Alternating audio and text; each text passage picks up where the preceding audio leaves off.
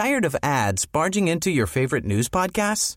Good news. Ad-free listening is available on Amazon Music for all the music plus top podcasts included with your Prime membership.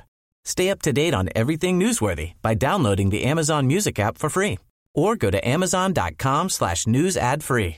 That's amazon.com slash news ad free to catch up on the latest episodes without the ads.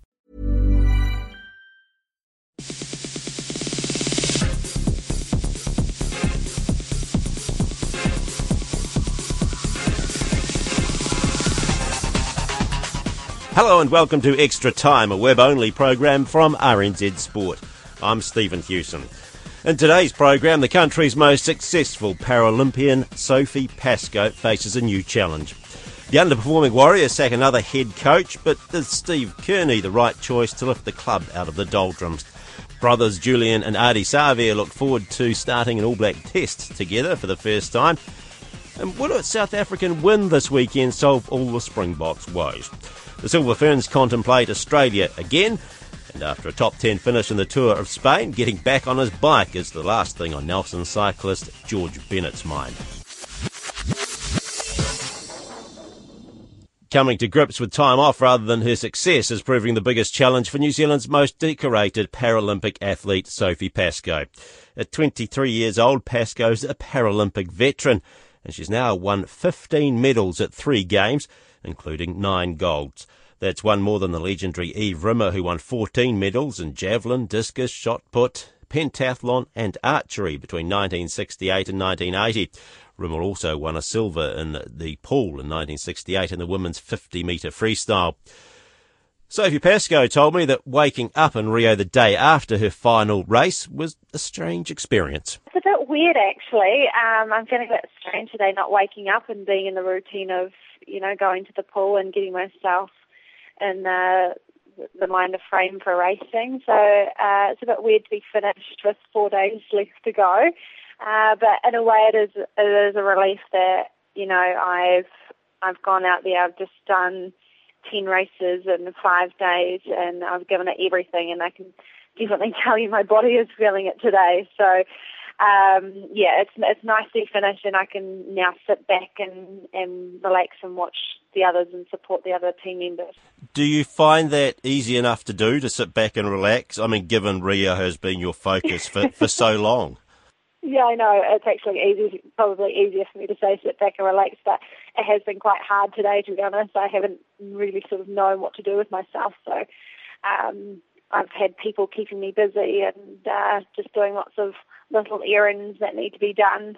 Um, yeah, it's it's obviously you know you've been training for this for four years, uh, and you know every day counts towards what I've just done over the past five days, and so yeah, to finally can be completely finished and knowing that this campaign's you know finally over for me, it's yeah, it is quite hard to sort of sit back and relax. Are you at the point though of thinking I just want to be out of the pool, or or are you the kind of person that it's going to be a, a magnet and, and you won't be able to stay away from it? I think at the moment I'm more than happy enough to um, stay away from water um, at this stage. So yeah, I it will be hard because I you know I'm so used to being such a um, routine and being in my own processes every day uh, kind of girl. But hey, it's it's also nice to know that I've completed my challenge and I deserve a break. And, and I'm I'm actually really looking forward to just spending some quality time with some family members and friends. And a chance to reflect on, on what you've achieved. I mean, surpassing Eve Rimmer, uh, that that is an amazing feat. Yeah, uh, you know, I've had so much. Uh, so many messages of support coming my way and congratulations and and nothing. It, it's pretty hard. Nothing has really sort of sunken in yet.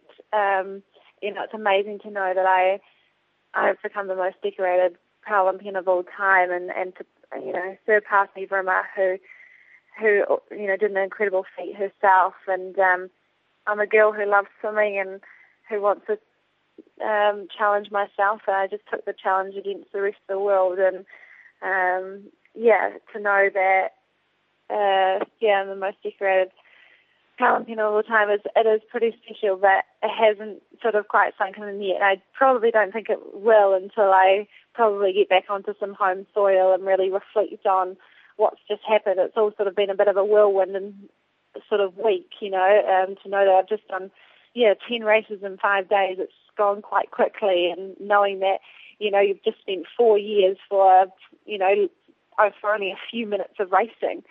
So, uh, yeah, I think it'll sink in pretty soon. I was talking to Sophie Pascoe, New Zealand's most decorated Paralympian. The Warriors management have decided to cull one failed head coach and put their faith in another with an even worse National Rugby League record. Andrew McFadden's been demoted to assistant coach with the Auckland club, with Stephen Kearney appointed to the head coaching role. McFadden failed to make the NRL finals in the two years he was in charge, but by numbers, he's still a more successful coach than his successor. Matt Chatterton asked the former Warriors coach Matt Elliott whether he thought Kearney is the coach to turn the club around. He's uh, an outstanding coach. I don't really believe his his last tenure as a head coach was a reflective of his ability. It was more a reflection of the organisation that he worked for. So, yeah, I think that um, yeah, it's a it's a great appointment. I know uh, the word professionalism has been thrown around at the Warriors for a number of years now, and I'm sure you would have even uh, come across it a couple of times while while you're over here. Um, do you think this is a step in the right direction in terms of getting that culture and that professionalism right, having Stephen join the team? I, I think if we're looking at the coach, we're looking in the wrong spot. I'll say that categorically. Uh, there's been a few coaches there, and same issues have arisen at the same times of the year uh, players showing up at the beginning of pre-season out of in in horrible nick, and then at certain times of the year, key times of the year, like the back end of the year, because uh, players run out of steam because the pre-seasons have to be ridiculously hard. Um, also, then run out of steam and they lose key games at the end of the season. This is not about the culture the coach brings in. He certainly leads the culture, but it's the players that create it. So the common denominator across this whole period of inconsistency isn't coaches. The common denominator across this whole period is the playing group and the key the key people in that playing group. I'm not being critical of them as people, and they're certainly highly talented players, hence why there's such a high expectation on them. But um, until they start being hard on each other, still that, until they start elevating their expectations within the playing group, it it doesn't matter who the coach is. You obviously spent quite a bit of time with that playing group. I mean, it has changed a little bit in the last couple of years, but it's, still essentially there's a core group there that you you coached yourself. Do you think they have the ability to do that? They've got more than enough ability there. They're highly talented playing group, and they're really good people. Don't misunderstand what I'm saying here. Ask me if I think they're not hard enough on each other. Ask me if I don't think their expectations of each other, not only at training, not only at the field, but away from from the, those environments is is high enough? The answer is a categorical no, and I think the evidence points to that. I see Eric Watson and Jim Doyle have gone and created a new football advisory board uh, to try and improve that professionalism. A few names to, that have been included are Owen Goodenbeil, uh, Sir Graham Henry, the former All Blacks coach, to try and, I guess, sort of improve footballing operations at the club. Do you see that as a good move in the right direction, trying to establish that professionalism and culture we're talking about here? Oh, I, I think it's a really good having an external um, person and mentors to to liaise with, and I think yeah, I, I don't see any issue with that at all. Um, but again, if what I do know is, is in changing culture is, is that there seems to be an expectation from the very top of the organisation that that happens in a year. You can get the best advice in the world. People don't tend to change that quickly. Um, so, uh, again, I, I, I, believe that the, the culture has started to change and there's been positive moves. But you know, that you can again, it's not about the advisory board. It's about what's happening amongst the playing group. If they think that the coach is not getting good enough advice, the systems of play and the structures of play that I, I observed from the Warriors are good enough from a coaching perspective, along with the talent, to have them still playing footy now. It's about the expectations of the players on each other. always gets brought up with the Warriors, and I'm sure you actually had it put to you in the past yourself. But having Stephen Kearney appointed coach has uh, sort of raised the question again where there's this interpretation that only a Kiwi coach can coach the Warriors. Do you have an opinion on that? That's an interesting question. I, I mean, I've got a heap of respect for Stephen. I, you know, just from some personal interaction I've had with him, and I, and I think that his knowledge of football and the way that he interacts with people, I think he conducts himself really well. Um, I, I guess Ivan Cleary would would disprove that theory. Um, so, yeah, I'm. I, no, I don't think it's really about that. I, I certainly feel like it's about having a a really clear understanding of what the current status of the culture is and the changes that need to be made, and then having a clear understanding of how long that's going to be. And as I said, I, I, think for a while there, the expectations from the top of the organisation were misguided. You know, it's not like running a factory where you get a new piece of equipment and everything changes. The people and people to go through that need to know, need to have the right amount of time to make those changes. And if the expectation is there that they, that, that, that happens, uh, what you're basically doing is is that you're not looking at at getting a, a culture together that's going to actually sustain them in the top of the competition where they should be. You're going to just make change to try and win one game and then try and win the next game, and that doesn't give you an overall um, opportunity to, to, to make a sustainable culture. That's former Warriors coach Matt Elliott talking to Matt Chatterton. The dynamic All Black flanker Ardie Savea gets his best chance to lay claim to Richie McCaw's vacated crown in Christchurch on Saturday night and usurp Sam Cane as the open side heir apparent when the All Blacks play South Africa. With Cane out injured, Savea gets his first run in the number seven jersey against the Springboks, and he'll line up alongside brother and winger Julian as just the tenth set of siblings to start an All Blacks test together. Rugby reporter Joe Porter has more. And a holo gets it away, Piranara. But Ardie Savea, he'll be too quick. And that's a popular try. Oh, and that's some try. Ardie Savea burst onto the international scene in the June Test series against Wales, providing a palpable impact in his three performances off the bench. He now gets his shot in the jersey worn by All Black greats such as Richie McCaw and Michael Jones. For me, it's you know not letting that jersey down. You know, there's um, been a lot of you know legends that have worn that jersey, but uh, for me, it's just going out there and just putting in a, in a good performance and not letting that jersey or the brothers next to me down. Despite his inexperience, Savea's star has shone so bright many pundits have been calling for him to take over as the regular open side starter. However, coach Steve Hansen says Sam Cane is safe for now, and the onus is on Savea to live up to the standards set by those who came before him. Obviously, there's a lot of history there, and there's been some great number sevens, and you know, the guy who's taken it off has been playing extremely well, Sam Cane, and, and the guy before him was obviously a legend. So you know, he's got to now come out and, and do the job Sam's been doing, the hard work. With Cane likely out for the rest of the Rugby Championship, Savea should get an extended stint in the starting 15. If the 22 year old plays as well as he has been, Cane's reign on McCaw's throne could be short lived. As for the Springboks' chances of beating the All Blacks in Christchurch, even South African pundits have all but written them off. The Boks have lost seven of their last eight games against the All Blacks and haven't beaten New Zealand in Christchurch since 1965. Journalist Jacques van der Westhuizen from South African newspaper The Star concedes that's unlikely to change. This weekend they've got a chance. It's a big chance. Uh, it's a long shot um, because of where the two teams are at this stage in their in their development and in their, you know where they are in the game. But you would have to favour the All Blacks. Former Springbok coach Nick Mallett has called the current team a B division side, claiming the difference between them and the All Blacks is like night and day. Current coach Allister Coetzee says his side is full of self belief, but even he concedes they'll need to produce a perfect performance to win team like New Zealand and the confidence that they have at the moment, uh, one has got to cut out soft moments in the game. So we, we've got to be really come up with our a 10 out of 10 performance. The reality, though, is that the bookies have given South Africa next to no chance of winning, and they'll need a touch of the divine rather than just belief to upset the All Blacks on Saturday night. For extra time, Joe Porter. And while the All Blacks have taken the loss of the likes of Richie McCaw, Dan Carter, Ma'a Nonu and Conrad Smith all in their stride post the World Cup, The same can't be said for the Springboks. They're struggling under new coach Allister Coetzee, having lost to Argentina and Australia in the Rugby Championship following the loss of many experienced players post the World Cup.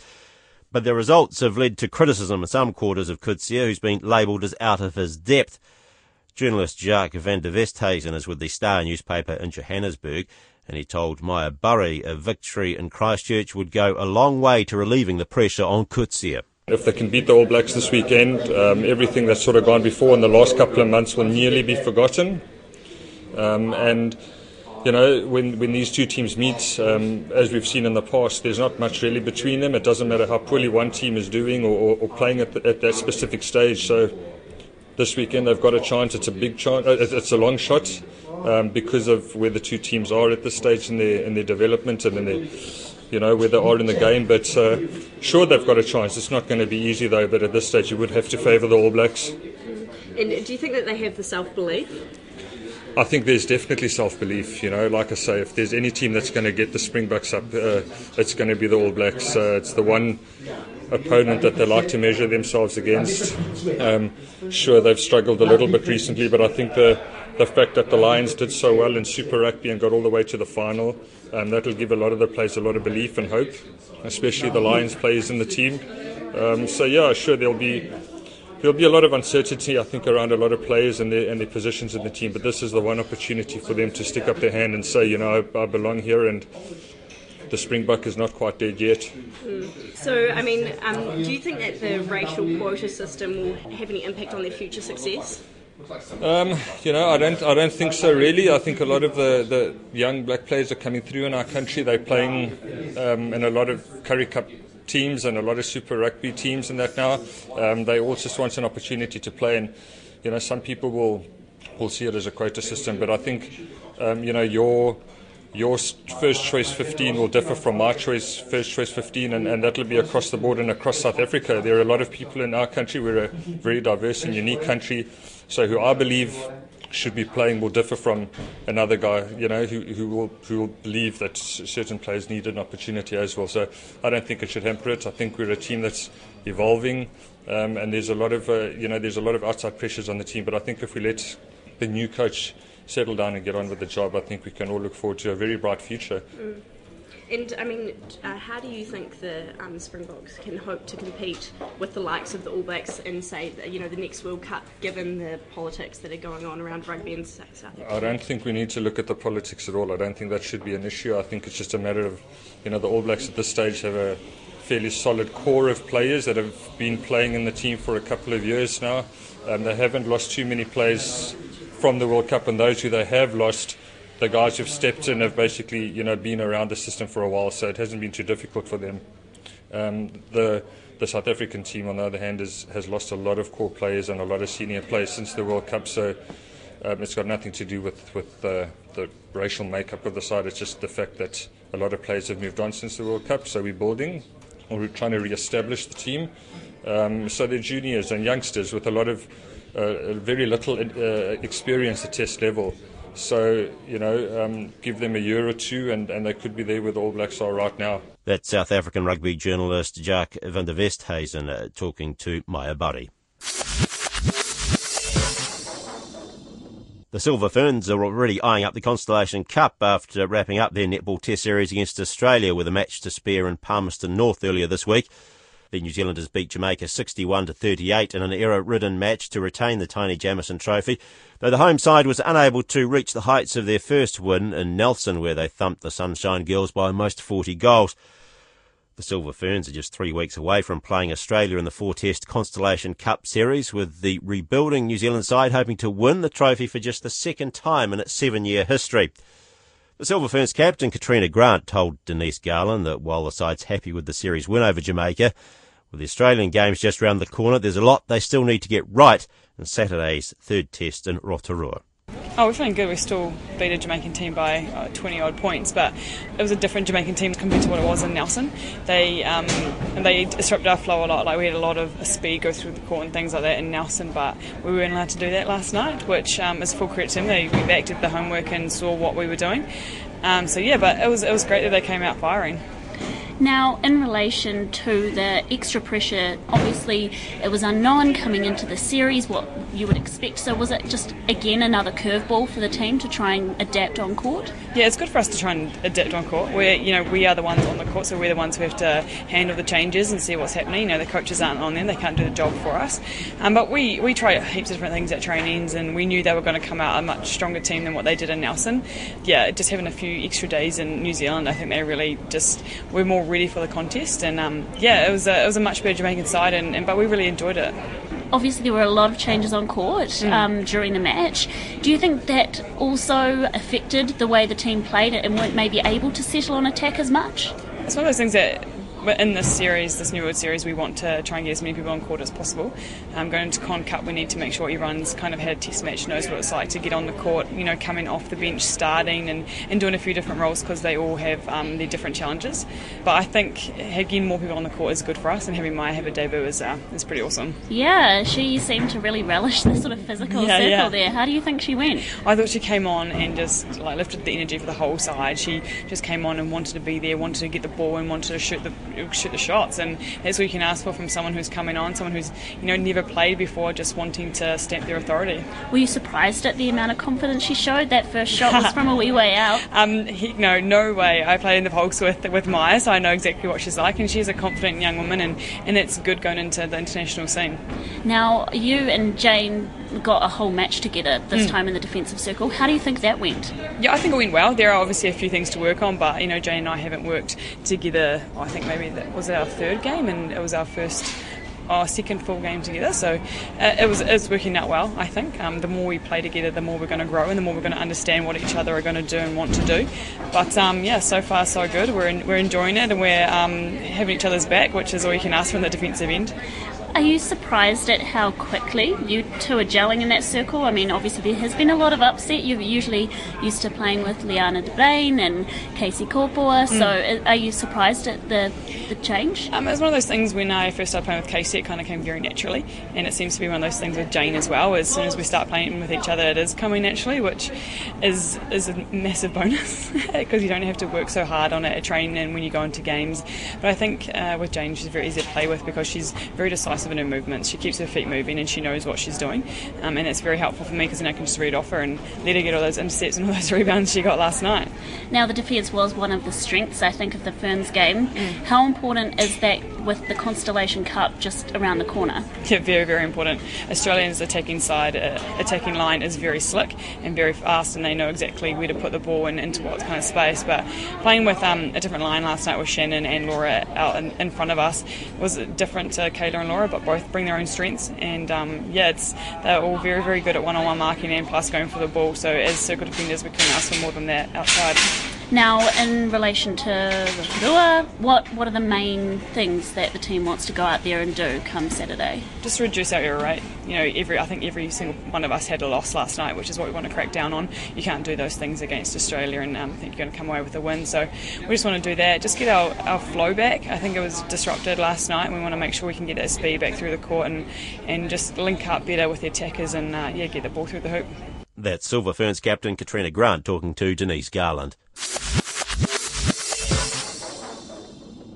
The Nelson cyclist George Bennett says getting back on his bike is the last thing he's thinking about at the moment.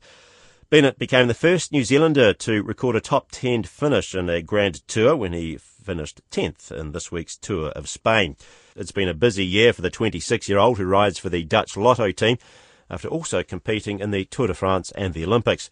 While happy with the result, Bennett admits the three week Tour of Spain's taken a toll. Yeah, it feels pretty tiring, to be honest hard three weeks, but yeah, not special, really special. And uh, I mean, yeah, not so much to be the first New Zealander or anything like that. I mean, it's more just the fact that uh, it's just such a hard fought fought battle and and and such a such a tough three weeks, and uh, you know, just sneaking to the top ten. It's um, that's a nice feeling, really nice. Did it make it tougher that you took over sort of the lead role?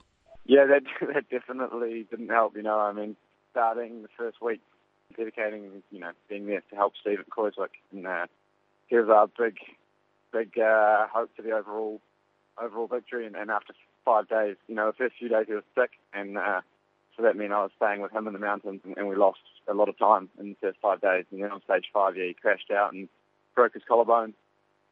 And then so we were kind of uh, a bit aimless for the first couple of days after that, and then yeah, you know, I, I was sort of feeling a bit lost, and then didn't know which direction I was gonna gonna in, and, and sort of sat down with the team and they said, yeah, you know, do you want to do you want to try for it for the overall, and, and we'll give you the support, and they did, and you know, first it was making into the top 30 and then the top 20, and then slowly every day we, creeped up a place, and, and typically on the last real stage, just got the just snuck into the into 10th spot, so yeah, it was really nice.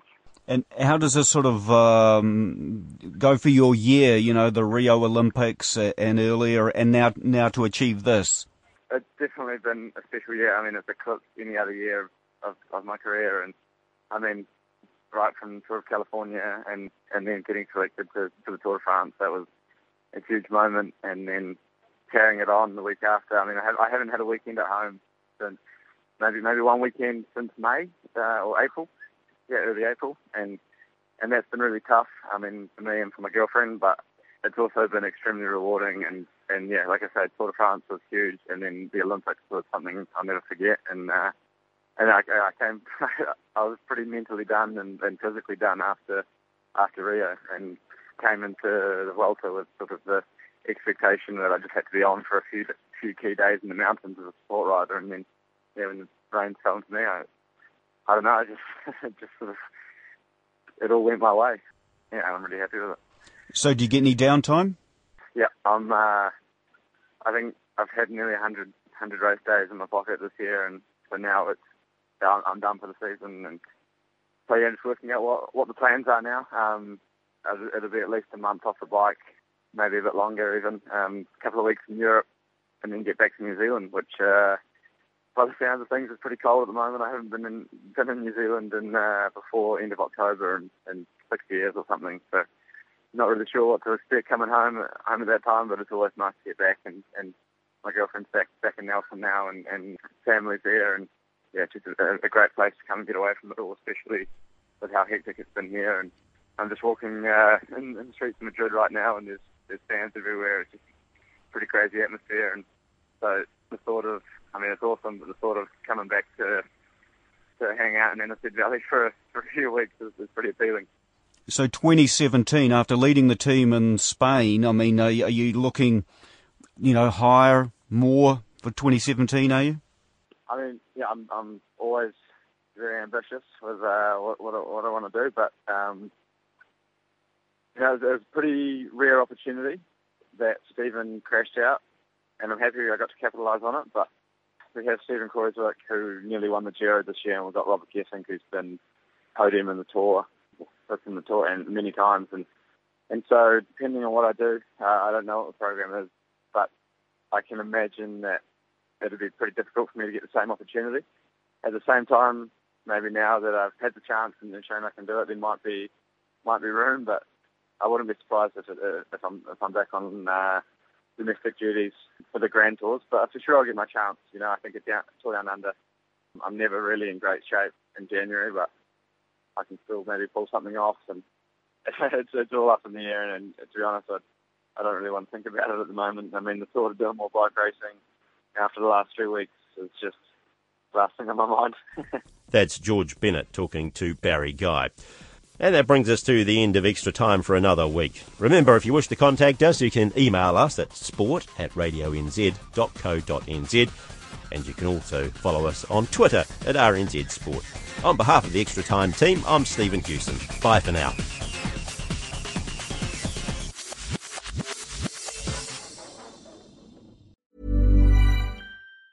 Tired of ads barging into your favorite news podcasts? Good news. Ad-free listening is available on Amazon Music for all the music plus top podcasts included with your Prime membership. Stay up to date on everything newsworthy by downloading the Amazon Music app for free or go to amazon.com slash news ad free. That's amazon.com slash news ad free to catch up on the latest episodes without the ads.